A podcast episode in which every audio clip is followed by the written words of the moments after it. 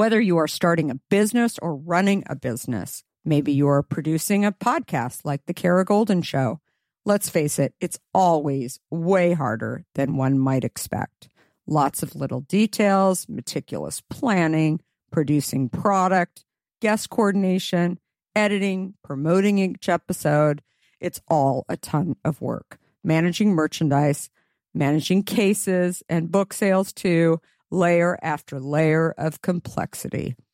And if you're like me, looking for ways to operate more efficiently and effectively is the name of the game. That's why I'm going to let you in on a little secret. ShipStation, the tool that is here to help you, and you need to know all about it. With ShipStation, you can integrate with all the places you sell online, optimize your shipping, save costs and time Personally, ShipStation has been a lifesaver for me. Its automation features allow me to manage orders from anywhere and print shipping labels with just a click. Seriously, it's that easy. And the cost savings, unbelievable. With discounts up to 89% off carrier rates, you can't go wrong. Significant savings. And who doesn't want that? An easy to use dashboard, robust reporting. Oh, and did I mention that over 130,000 companies have leveraged ShipStation to grow their businesses? Not much churn either. 98% of them stay with ShipStation because it truly works. ShipStation is it. So if you're ready to streamline your shipping process and focus more on what you love, head over to shipstation.com the innovative tool that helps turn your shipping challenges into opportunities for growth. Go to shipstation.com and use code KARA to sign up for your free 60 day trial. That's shipstation.com, code KARA. Use code KARA for a free 60 day trial. That's shipstation.com, promo code KARA. And so I was looking for like a nut free spread that tasted really good and left me feeling really good. And the only thing that I could find was like that Trader Joe's cookie butter. And so I was like, I kind of want to, you know, make something that's similar taste wise, but has a better nutritional profile. And then it just dawned on me granola butter. You know, why has no one ever done that before?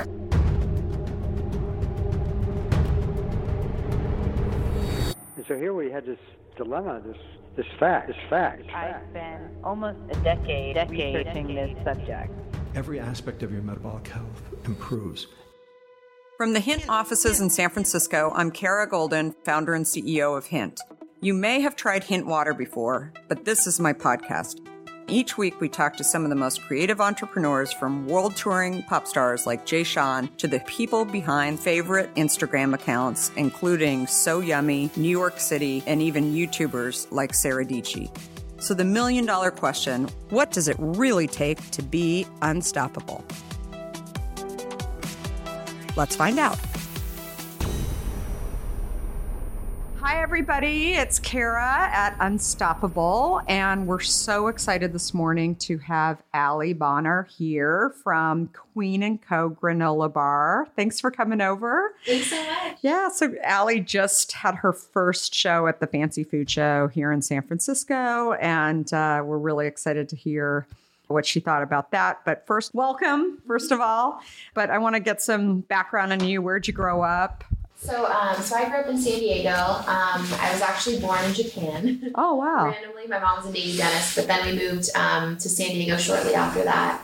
Um, and then I came up to the Bay for school and um, studied nutrition at UC Berkeley and kind of stuck around San Francisco um, for a couple years after that. And now I'm back down in San Diego where I'm working on granola butter full time. That's awesome. So Solana Beach. And how is that like in building a company down there? Yeah, it's been fun. Um, it's definitely a lot slower pace than San Francisco. You know, people are kind of it's more work life balance, I would say. And I really miss kind of like the buzz of, of San Francisco, just like people are just up to bigger things up here, kind of, um, you know, starting their own companies and stuff. But it has been really awesome just to have that kind of relaxation side of things um, when like the rest of my life is in shambles. And the beach that you can actually go to and lay out. Yeah.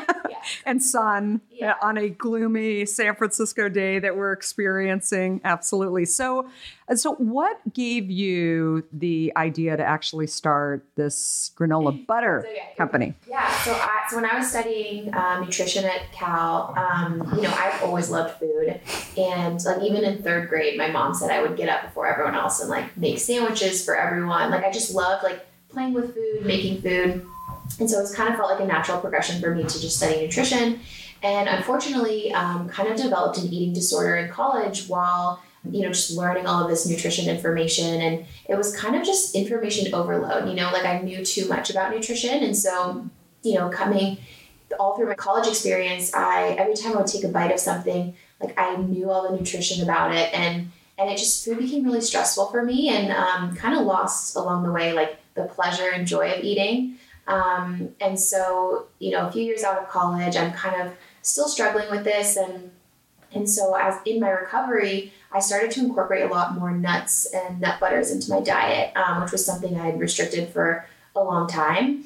And you know delicious as they are Mhm. it was kind of digestively a lot to handle especially i was working out a lot and just kind of sat really heavy in my stomach. And so i was looking for like a nut-free spread that tasted really good and left me feeling really good and the only thing that i could find was like that trader joe's cookie butter which is obviously nutritionally like not the Yeah, best tons of sugar Um, and yeah. yeah. but I mean, it tastes amazing. And so I was like, I kind of want to, you know, make something that's similar taste wise, but has a better nutritional profile. And then it just dawned on me granola butter. You know, why has no one ever done that before? So I Googled it on my phone and nothing really came up. Um, and so kind of sat on the idea for a while. And my um, boyfriend of five years, um, you know, he's kind of in the tech um, consulting business. And we kind of re- realized that both of us would be great business partners. Um, and so we decided to go in together. And so granola butter was born. So it's um, to tell you a little bit about it. Yeah. The first ever spreadable granola. Um, so it's actually nut free. It has the texture of an almond butter. Um, use it the same way. Drip it on smoothies. You know, spread it on toast. Um, tastes kind of like cinnamon Teddy Grahams, if you remember those. Yeah. Well, it has maple, right? Yeah. And maple, a little bit of maple syrup in it. And that's great. So I'm reading the, uh, with my glasses on right now. So gluten free oats, flax, olive oil, coconut oil, maple syrup, salt, and spices. So a little bit, is there cinnamon in here too or no? Yep. mhm. Yeah. So we do like a pretty warming spice blend. Um, so yeah, cinnamon.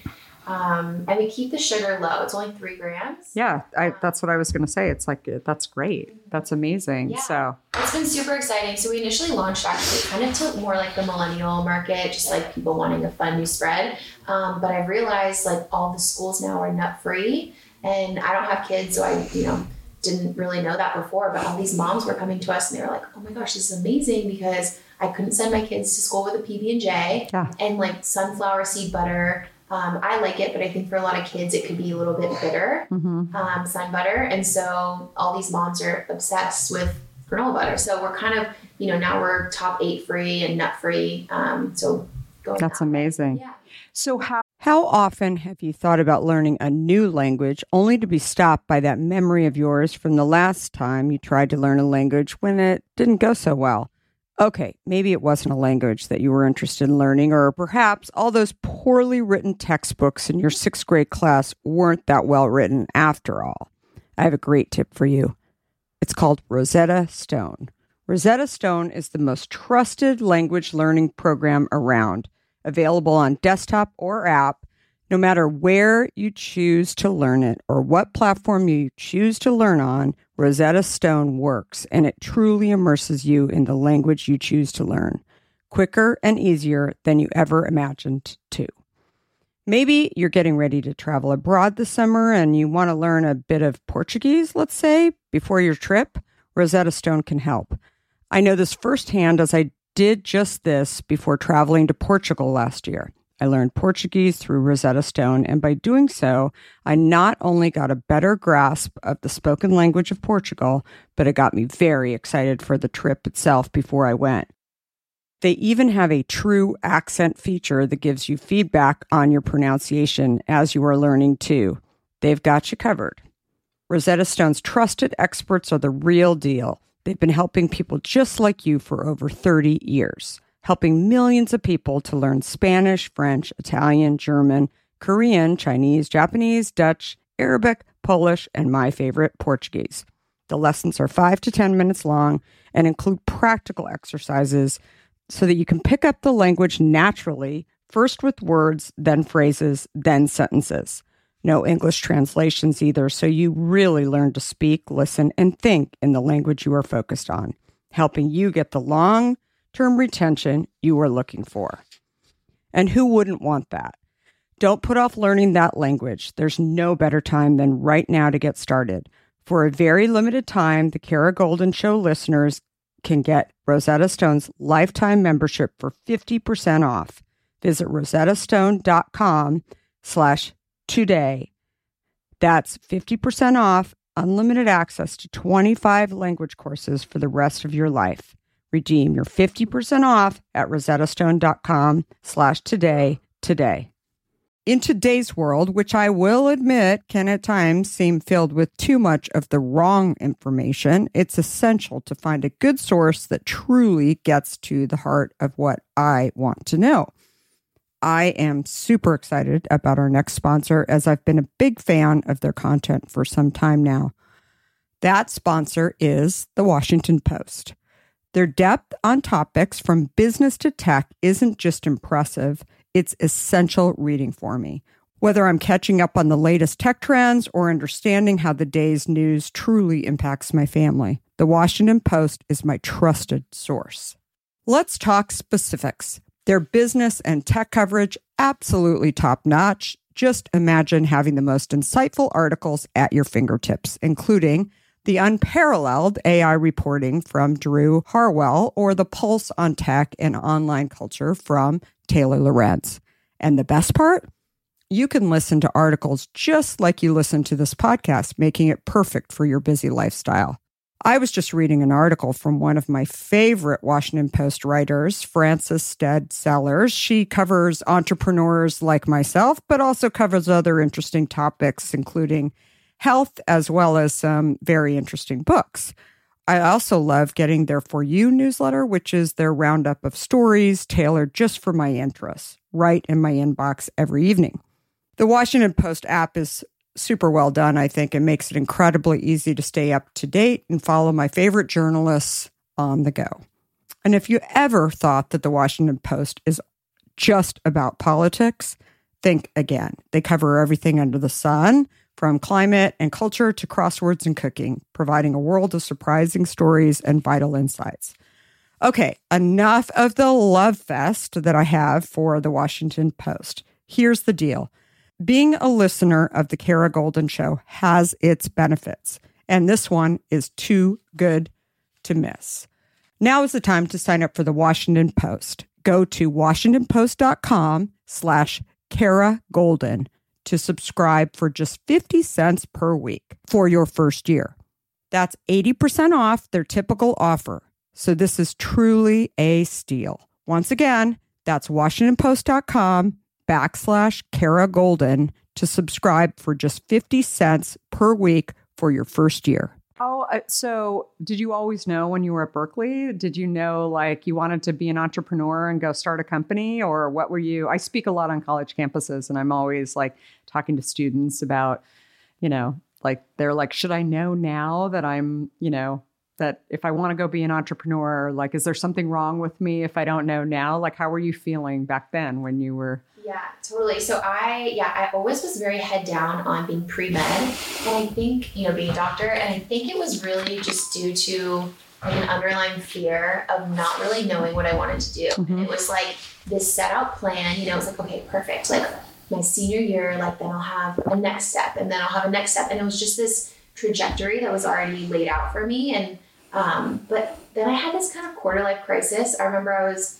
like doing some volunteer work in the hospital and I just it just hit me. I was like, I hate blood. I hate sick people. You know, why am I Why are you doing Why that? Why are you Yeah. focused on that as like a life decision? Right. Yeah. Like I had eight years of, of schooling ahead of me, you know, if I were to to choose that path. So luckily didn't pursue that. Um, tons of respect for anyone who, you know, decides to be a doctor. It's very important, but was not for me. And so kind of then did the cliche um, SF tech thing. And so went in and worked for a health tech company, which was still kind of, you know, in my wheelhouse because I wanted to make a difference in some way at the you know, Yeah. end of the day. And so um, worked for this awesome health tech company and then was there about three years and, and really started to kind of just miss nutrition again and miss working with food. And at that point, my relationship with food had really healed and um, and I just felt like more stable and was able to um, to really kind of surround myself with it again. And so that's when I launched Avo Queen, which is kind of my like personal brand, if you will, Mhm. um, Instagram account, um, just chronicling like self love and body image and just all the everyday things. Um, and so yeah, and then I mean, I never thought I would start my own food company. Like that's crazy, but it has been so fun and so rewarding. And That's awesome. Yeah. And how much do you think like do people are they just finding you on like Instagram and then, you know, do you feel like there's a connection between the fact like those people who are finding you first on Instagram and liking you and knowing your story and then they're going and, and looking for your product? Yeah, yeah. So it's been kind of interesting because I and I would love to hear your take too. Yeah. Um, in terms of like separating a personal brand and you know your baby. Mm-hmm. And so obviously I started with Avo Queen, but then I wanted to launch Kween and Co, which is just our brand Instagram on the side because I wanted to separate them and you know, I didn't want my followers who had followed like my personal journey from the start to kind of be like bombarded with just like product information all the time. Um, you know, because that's not really why they came and they were kind of there more for like the self love aspect. And I wanted to respect that. And so, but it has been hard now that, you know, my life is Kween and Co. and like that is what I do all day. So trying to kind of differentiate, like, how do you, I don't know, dis- like Yeah. differentiate that?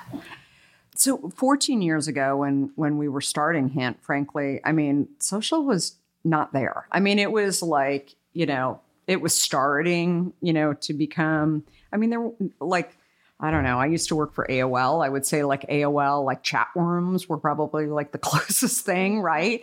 And so, I mean, this was pre Facebook. And so there wasn't even, you know, that, right? And so I felt like over time, I mean, having come from a tech background, I was always super interested and sort of like, you know, new ways of communicating with the with people and the customers. I mean, it sort of goes back to I always laugh because um, when I'm out speaking about sort of building this brand, I my husband is our chief operating officer, and people are always like, I mean, every time I'm out, like, what's it like working with your husband? And I'm like, listen, it's actually easier. Like, I have four kids, and so building a brand and like like my priorities are you know and as your life gets bigger and more complicated it's like i always say this like you have to like put stakes in the ground around what's important and you have to learn to say no and i've never been like really good at saying no and so i figured out like my family is really important to me and you know, building hint is really important to me. So I don't have very many friends anymore. Like, and so I feel like for me, social media is how I keep up with people.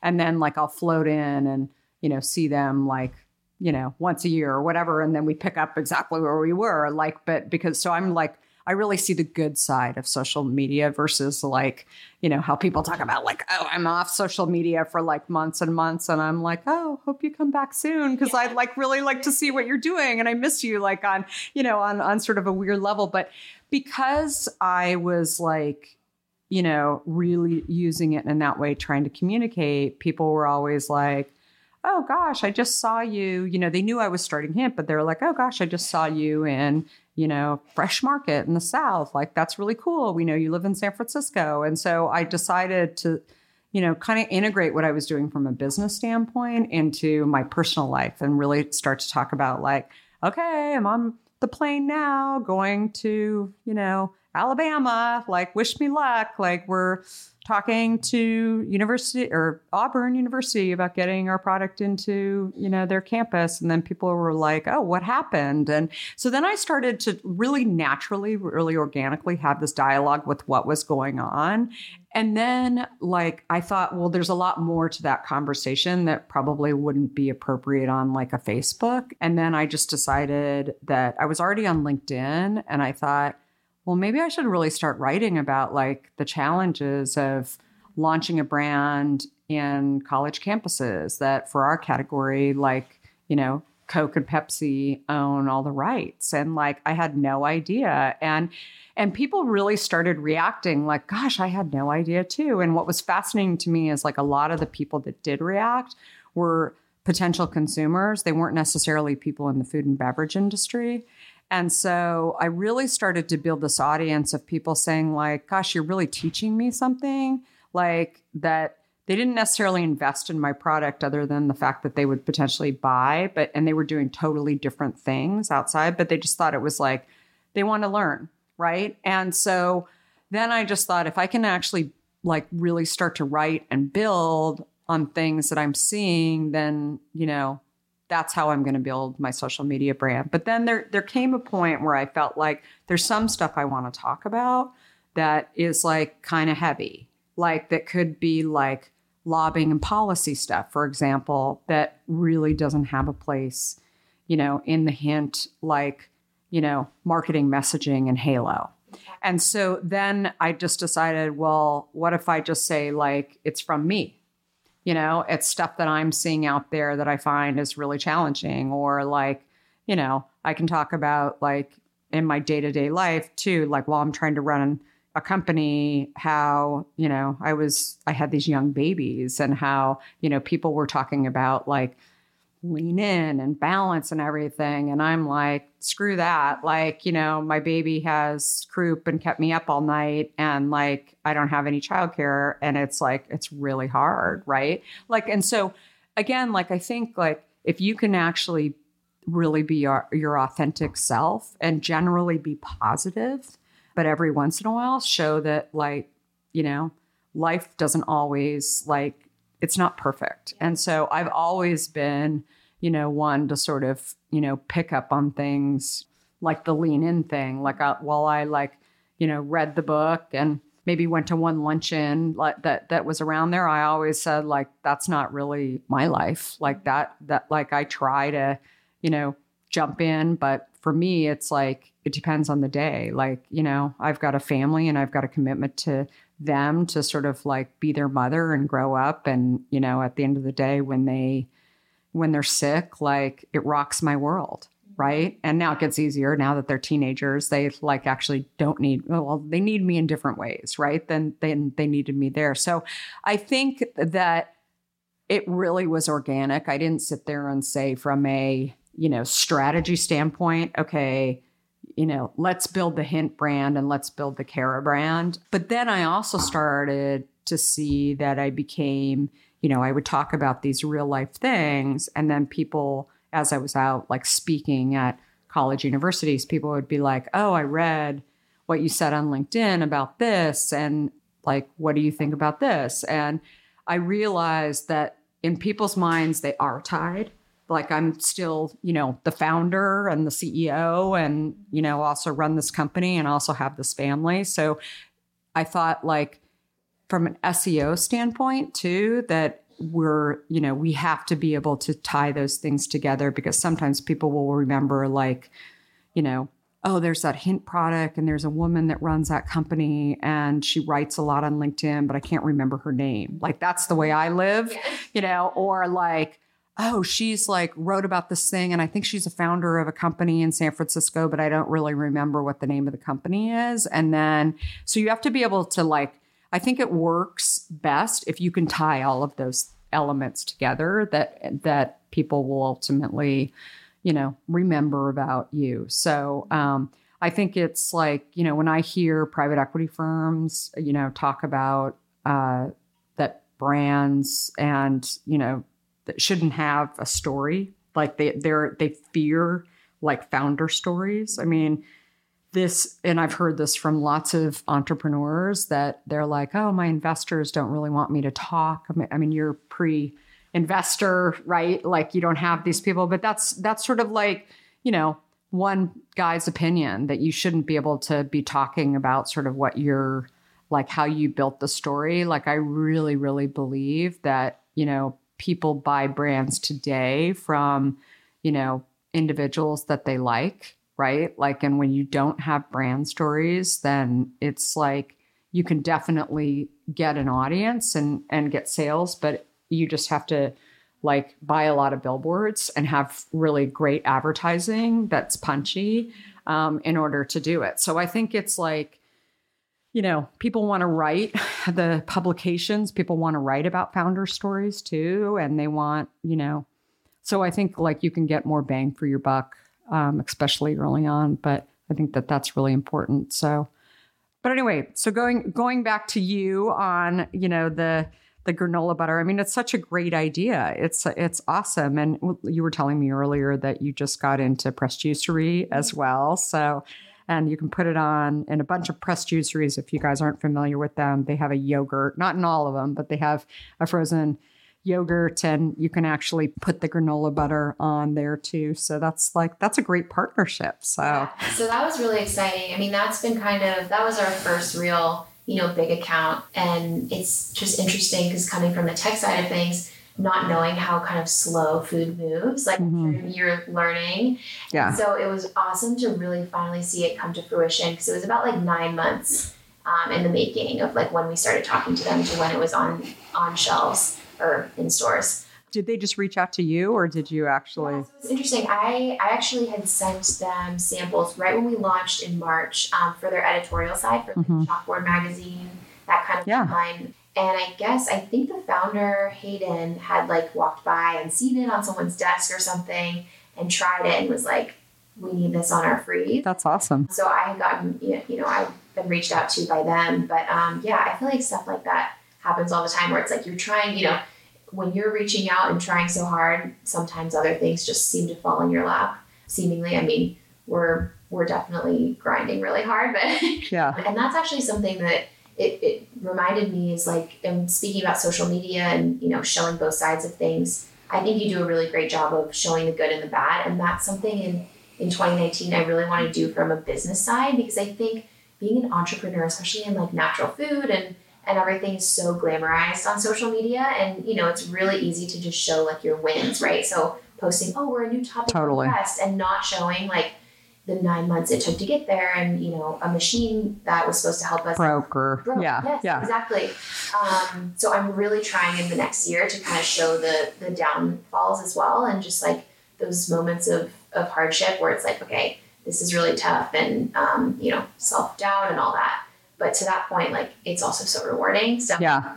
showing both, yeah. and it's important i mean i have i have so i mean i i would say the one that i'm definitely doing instagram and facebook and some of the others but about a year ago i got really into twitter. I used to be that ceo who'd say like i don't understand twitter. And then i was like i'm always this person if i don't if i actually articulate that i don't understand something i've like my entire life whether it was you know in athletics or in academics or whatever, like I've always said, like that's not okay for me to say I don't understand something. So I really need to like dive in and understand it. So for me, Twitter was that. And I wanted to like come up with a conclusion that I either liked it or I didn't like it. And I love it. Mm-hmm. And on like a lot of levels. And so really like that is the place where I find, you know, I miss my flight and you know and who else has done this and like people are like oh god yeah I've totally done that before and you know and things that I say to myself like I mean I was literally on Friday night at Newark Airport sitting at a gate across from the other gate and I just I was so tired and I was just like staring and I must I looked at the screen that said Seattle, but I was like in my mind, it was San Francisco. It was the exact same flight times. And I just totally missed it. And then suddenly I hear all these people around me talking about Seattle. And I was like, oh, that's kind of weird. Like everyone's talking about Seattle at the San Francisco gate. Like I wonder what's going on. And then all of a sudden I look up at the sign and I missed it by, it was like the last flight of the day and I missed it. And so then, you know, I talk on Twitter and I'm like, I am such a dumbass and the flight is gone and like the United people were just laughing at me and it really wasn't funny at all and I and I was just like but but I'm like what do you do?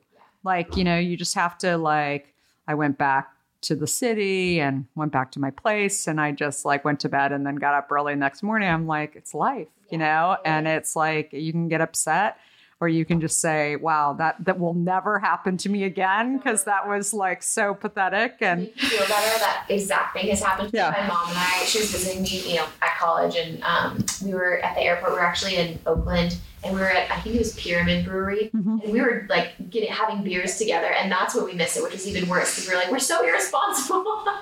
I know. So I probably did it in college, but I haven't. I fly a lot, and I was just like, but I really chalked it up to. I mean, it was crazy. And then you know other things like I had had um, I had had oral surgery last week. At the last minute, I cracked a tooth over New Year's, and anyway, I ended up being in New York and having oral surgery. And so I I was like joking with my cousin who's a dentist, and I was like, I'm going to film you because I didn't really think it was that bad. And then all of a sudden, as I'm filming, he was like, Oh no, like you're like you need a root canal you need all this. And i'm like like really? No i don't. I don't really need it. And so but it i mean in a strange way again it's like okay i gotta run out of here right now to go to a meeting you know with somebody about hint right now. And because i didn't want to miss that meeting because it was like i only had a few days in new york and my time there is very very scheduled. And so again like showing people that you know you get back up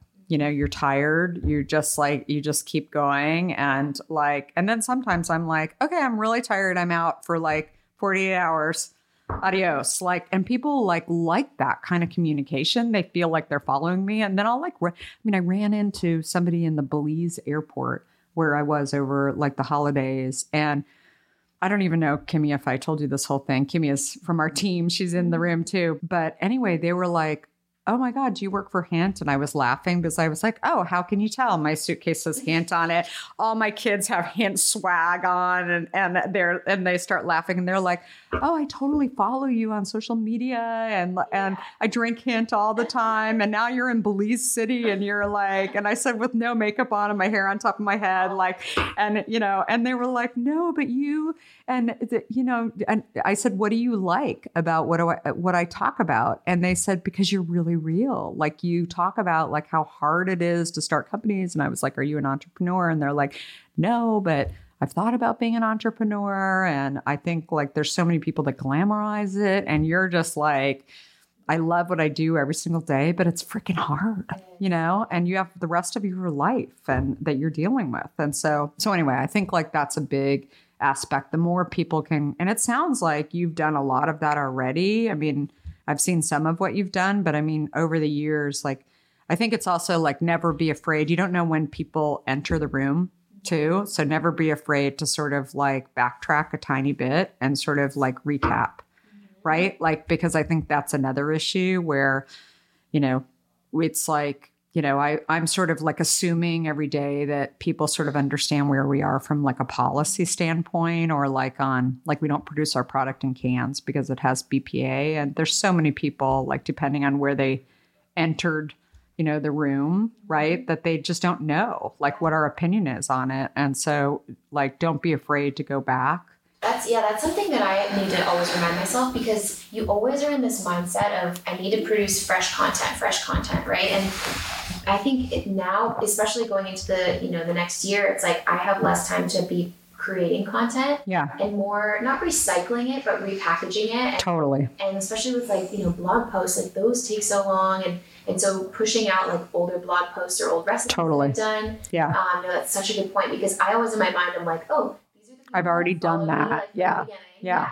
but also even the people that have followed you like maybe they didn't see it that day or you know so you never know Yeah, totally. Yeah, no, it's just it's funny, and it's funny like too when I'm out um, speaking, I get reminded about things that people like think are really interesting, like our first co-packer.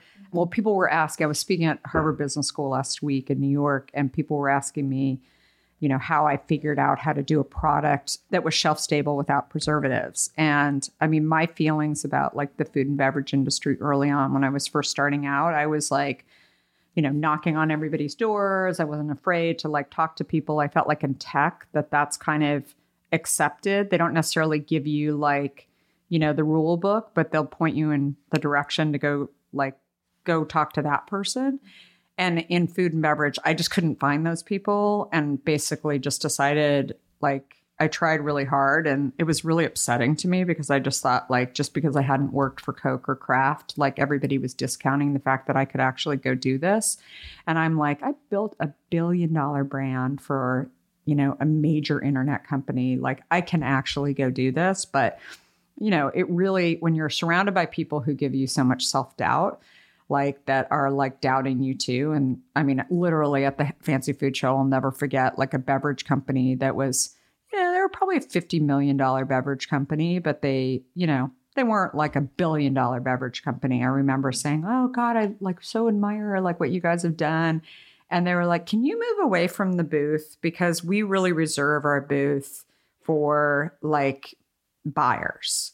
And I remember being like, How rude like, you know, here I've like shown like, you know, authentic like compliments of like the brand and sort of how they've built it. And like basically they're like, get lost. And this was just not like a person running the booth. This was a major executive of that company that I was just like, whoa, like that was like so crazy. And I never really heard that in tech.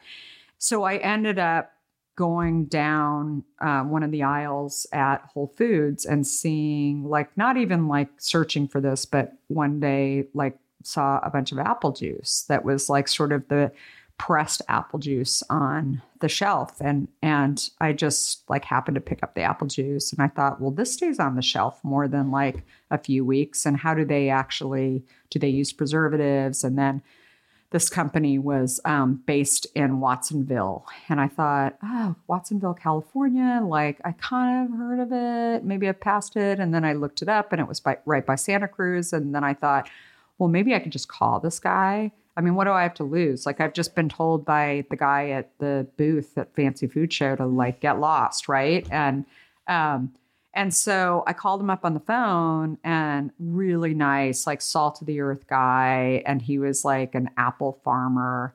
And I just said, like, listen, I was just curious. Is your product shelf stable and you don't use preservatives? And he's like, no. And I'm like, how do you do it? And he's like, we heat the product. And so it's like a pseudo pasteurization process. And I'm like, great, I live in San Francisco. Can I come down? And he's like, sure. Like the only time I have available is at 2 a.m. And I'm like, 2 a.m.?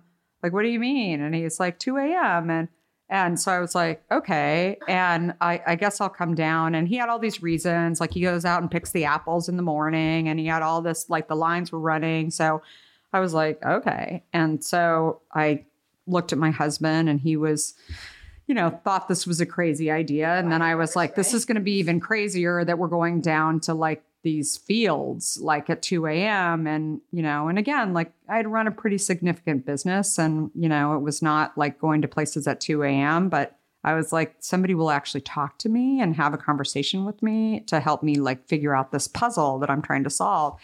And um, so my husband went with me, and like we literally like put our like camping cots in the car because we were like, what if we're like, I mean, we felt like these other co-packers that we had talked to oftentimes you're sitting around and waiting and i'm like maybe i'll just like he'll i don't know. Like i don't want to sit in a chair and like fall asleep but maybe i'll just sit there and wait for him. And so when we got there i mean it was so interesting because he was we were asking him all these questions and he was like have you worked at you know coke or kraft or whatever I'm like, no, I'm like a tech executive, but I'm just like trying to figure all the stuff out. And he's like, I really admire that. And, you know, it's like if people, what I figured out is like, there's not a lot of those people, but there's some people out there. And when you find them, you show them that you've got grit and that you're curious and like that you're willing to like work hard.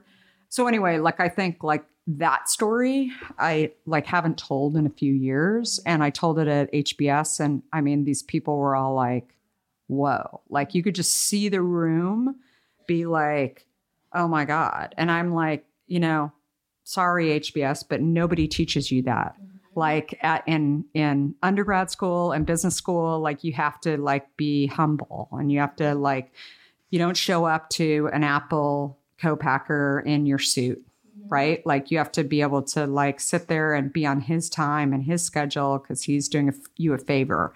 And ultimately, I mean, you know, 14 years later, he's still like somebody that when we're trying to figure out hard problems, I mean, we call him and we're like, hey, like, what do you think about this? If we want to do small batch runs of our product, like we'll take it down to him and he like understands that we need higher speeds for our product. So we can't like really run on his, you know, plant because it's a lot slower, but he taught us so much. And I think like when you find again, like that sort of stuff along the way, I think is like really important to entrepreneurs to be able to like there's no rule book where you're going to find the answers to this stuff. You have to just keep digging. And anyway, Yeah. but so that, I love that. My mom is very similar, like almost that pit bull mentality. Yeah. Like I remember, you know, growing up, she always would ask quite like insane questions, and I was so in my like teenage angsty phase, and I was so embarrassed. And I remember one day, one time we were at the Rolling Stones concert in Chicago, and we like flown out there. Was like a girls' trip, fun. and she loves the Stones. And we had, I thought we had awesome seats, but she was like, I want to get down to the pit. And she's a dentist in San Diego. And so she starts talking to the guy who works the lights. And she was like, Is there any way like I can trade you dental work in San Diego for like pit wristbands? And these are like two thousand. Oh my God. Wristbands. That's And hilarious. in my mind, I'm like, Mom, like, what are you kidding Yeah. me? Why? And of course, he goes, Oh my God, I'm moving to San Diego. I need a dentist. He's like, Let me see what I can do. Comes back with two pit wristbands. Yeah. We were like 10 feet away from Mick Jagger the whole night. Oh And my was like, God. something clicked in my mind that night. Yeah. You know, as like a 15 year old, like angsty teen. And I was like, okay, you just need to ask. Yeah, mean, and throw it out there. I think that's so I think that's so right. And you know, and you'll get a lot of no's. And if you're, you know, trying to be an entrepreneur and you can't really handle no, then like being an entrepreneur probably isn't for you because you will. But if you're like really really focused on, you know, making it happen and solving a problem, then you know you're just going to figure it out. Like in in any ways. I mean, entrepreneurs ask me all the time, like, is there a book written about this stuff? Is there a certain consultant I should hire in order to like go and figure out how to develop the product? And you know, there's I don't think there's any right way. I mean, I don't think there's any perfect consultant that's going to go solve the problem. And I always tell people like you know, the interesting thing is, first of all, even if you have all the money in the world to go and help you do that, yes, it might help you get there faster, but you should really understand how to do things because, like, that's when you really run into problems. When you're a, you know, founder or CEO that just doesn't really understand how you actually create these things, like, that's when you really run into trouble, especially if, you know, you have challenges with your ingredients or whatever, or like, you know, there's, God forbid, a recall or whatever. Like, you have to be able to really understand the processes. I think you never, you know, can sort of rest and say, oh, that's someone else's job in your company, even when you get to be, you know, 140 people like us. And, you know, like I think you have to just always like sort of touch on things like as you start to scale the company. So how did you develop this product? Did you everybody's always asking like how do you actually get it to product? Like how long did it take you guys to do it? Yeah. Oh my god. It took so the first like iterations were obviously just in my kitchen with like a Vitamix blender, and they were terrible probably. Um, and then we brought on Ari, who is our third co-founder. So we met him. Um, my boyfriend Eric went, who's also my co-founder, went to Jewish summer camp with him growing up. So they were like, you know, we're all like strong relationships are made. Um, and so he was actually he worked at Nomad in New York and some like Michelin star restaurants, and so it was really kind of you know, So we had like the culinary kind of culinary, yeah, urge. Yeah. Yeah. Yeah. So he was like in the fine dining space, knew nothing about wellness. So it's actually really fascinating to kind of hear his take on wellness. He's like, he's like, oh, bone broth, like those are just the scraps, like the bones that we Yeah. throw in a pot. You know, like they're charging how much are that? Yeah, it's crazy. I, I agree with them. Yeah. So, yeah. And like kimchi, he's like, yeah. So we brought him on and he just really like refined the process and, you know, gave us kind of that culinary know-how and, and added the, you know, the depth of knowledge with like the spice blend and everything and just took it to the next level. So right now, so we're working out of a commercial kitchen down in San Diego and we still produce everything ourselves. So obviously, you know, we're starting to look at scaling and, and co-packers and whatnot, but at the moment it's been really awesome to like self-produce and be able to iterate really quickly and you know do new flavors and um, we're launching a chocolate flavor next month. it's So super fun. Super fun just to, you know, we can easily tweak, oh we need a little more cacao, a little more of this. Yeah, so that's kind of where we are right now. And what were your first stores? Uh, first stores were Rainbow Grocery in SF and then Napa Farms Market Mhm. Terminal 2. I love those guys. Yeah. Yeah, they're Awesome. amazing. And it's been so it was so fun at Fancy Foods this weekend to actually meet the buyers in person. Like you know when you're just communicating with someone over email and Yeah. you like build them up in your mind as a small brand. Like, oh, because they just have so much power. And you meet them in real life and like you know, obviously they're cool people, but you're like, oh, they're just they put their pants on the same way Yeah. like everyone else. Yeah, totally. It's awesome. So yeah, those were our first stores, and you know, some smaller independent naturals up in the Bay Area, but. Yeah, and then Erewhon in LA was actually pretty, um, like one of our first stores as well. That's awesome. Have you guys done like so online? Like, how big is that for you guys? Like, is it uh, what percent of the overall net? Yeah, it's about a third for. That's great. yeah, online is a third, you know, retail and then food service now with Pressed. Um, and so we really started online, just obviously on Instagram, Yeah. and that's always going to be my favorite, just because it's so fun. You can immediately interact with the customer. You know, we even like when we were just launching, we had kind of done an Instagram poll because we were thinking about maybe changing our name. Um, and it was just fun because it was like a you know granola butter won by like a landslide. It was like ninety nine percent, and it was so cool to just have that customer interaction, and then also they feel invested, like they're helping build the brand. Yep.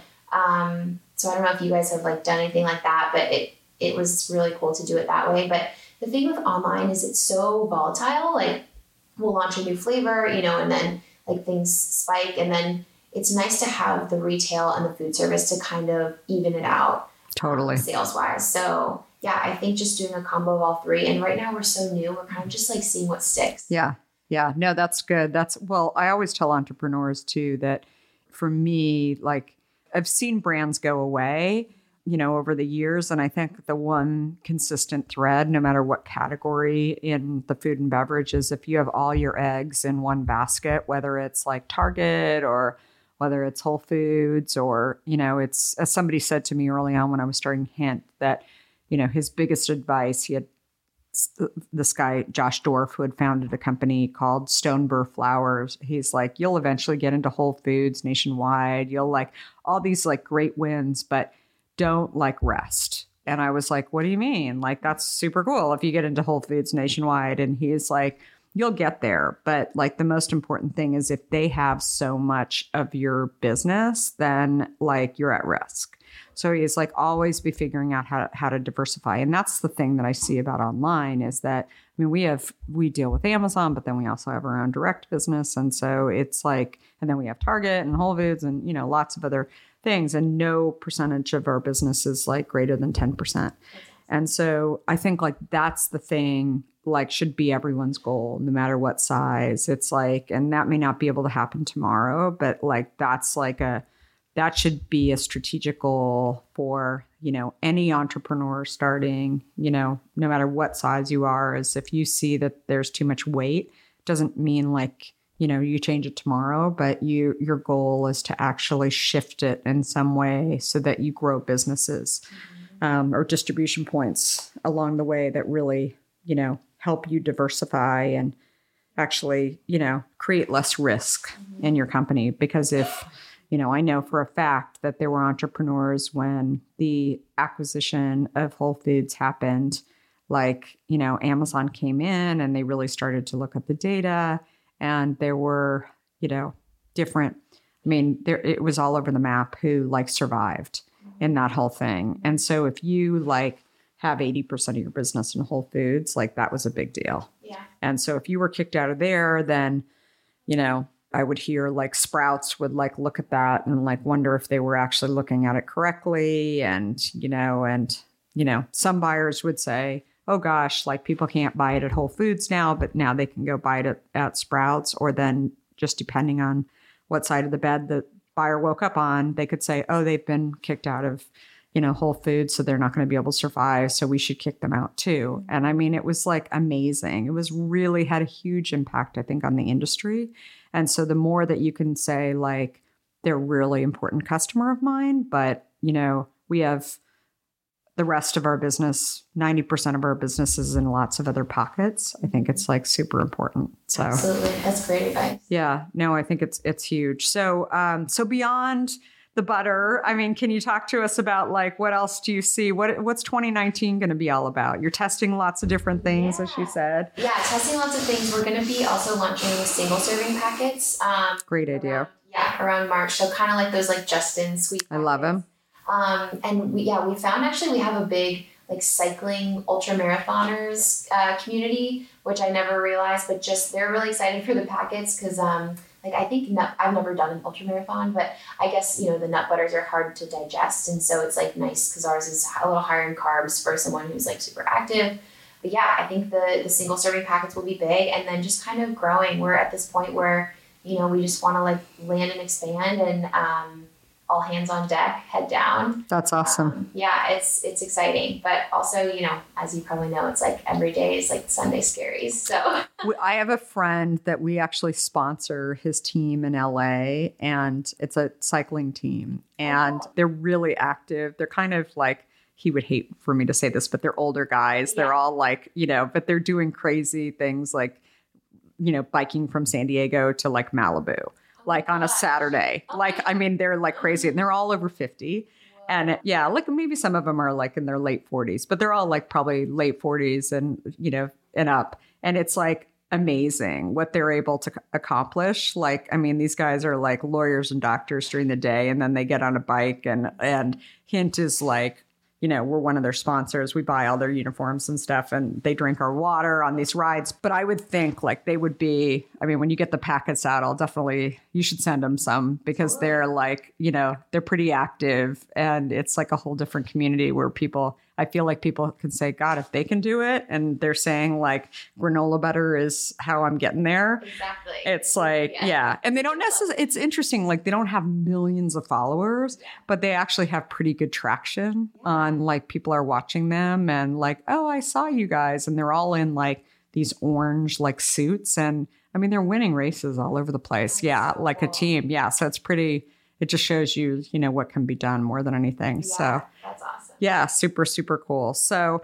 what's one of the biggest mistakes you think you've made along the way in sort of like building this company? I always say, like, which one should I talk yeah. about right now? Like, there's so many. Um, all right. Well, I guess you know while we're on the topic of press, so it was around like Thanksgiving time. You know, they sent over their big order, and we had ordered this like fifteen thousand dollar machine that was supposed to help us just like ten x our speed, production speed, and everything.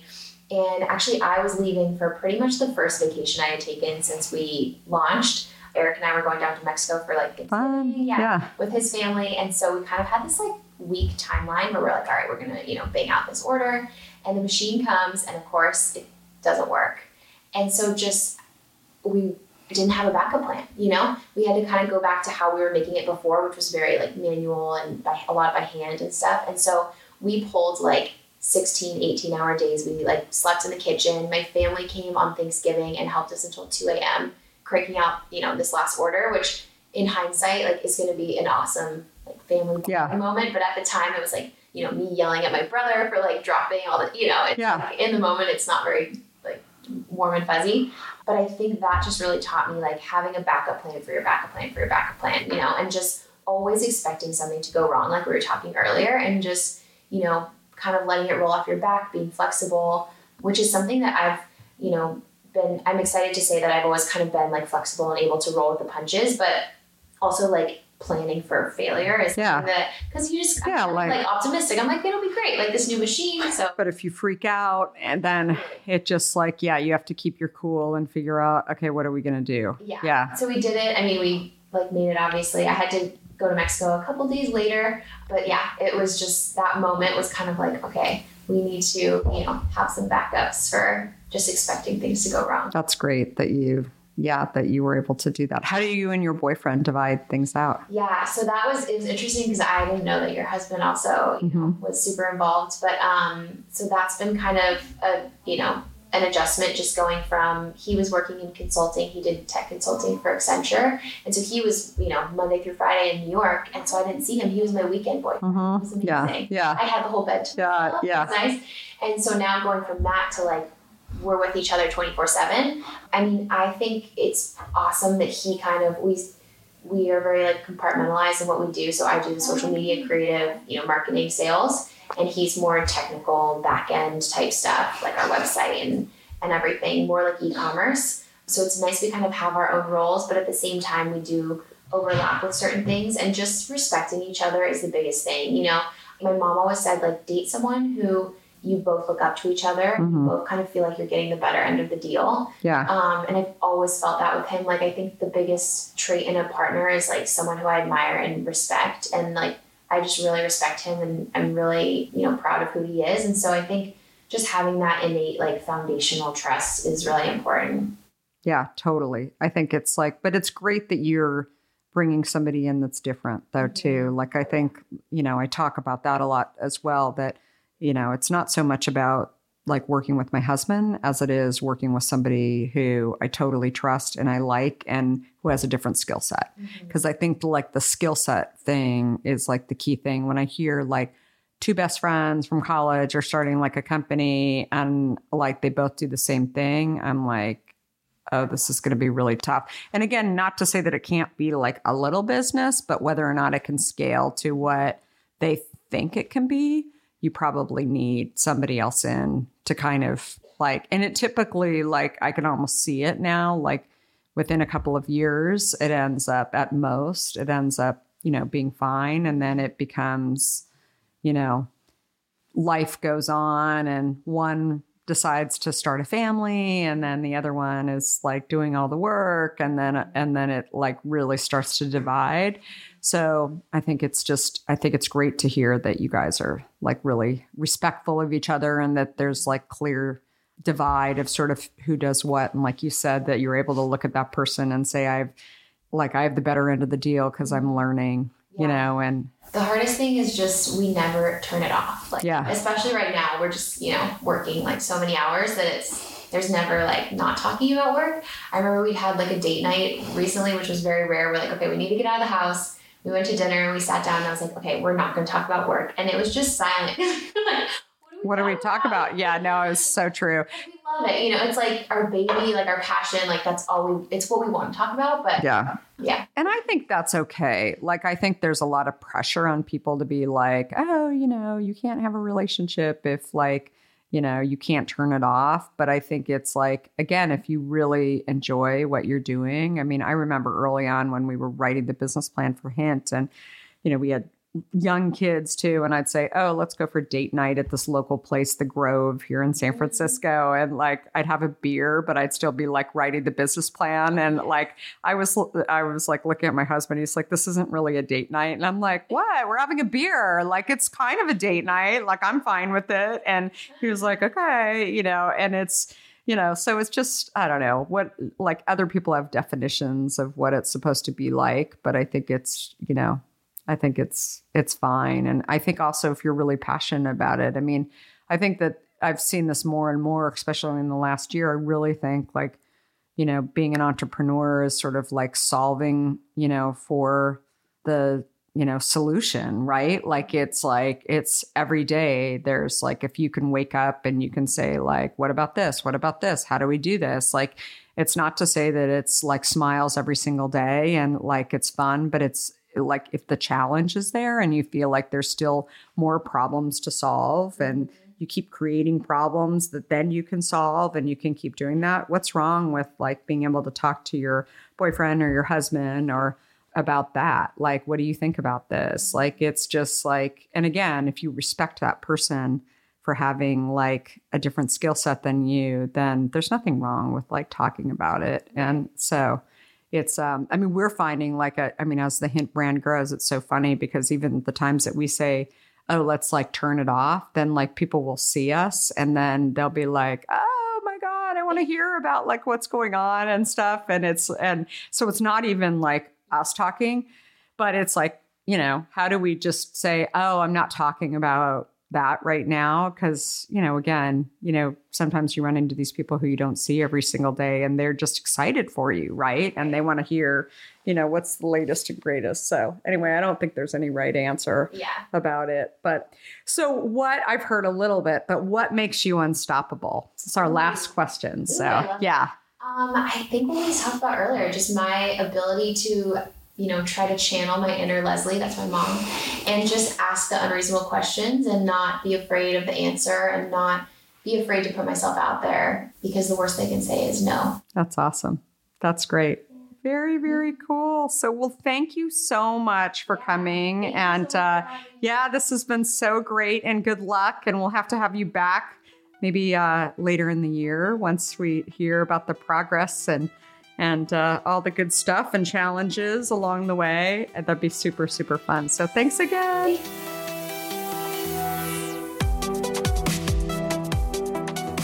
If you like what you heard, please help spread the word and leave us a review. You can also follow along with me on Facebook, Instagram, Twitter, and LinkedIn at Kara Goldin. Do you have a question for me or want to nominate an innovator to spotlight? Please talk to me at Kara Goldin on Twitter. Thanks so much for listening. Until next time, be unstoppable. unstoppable.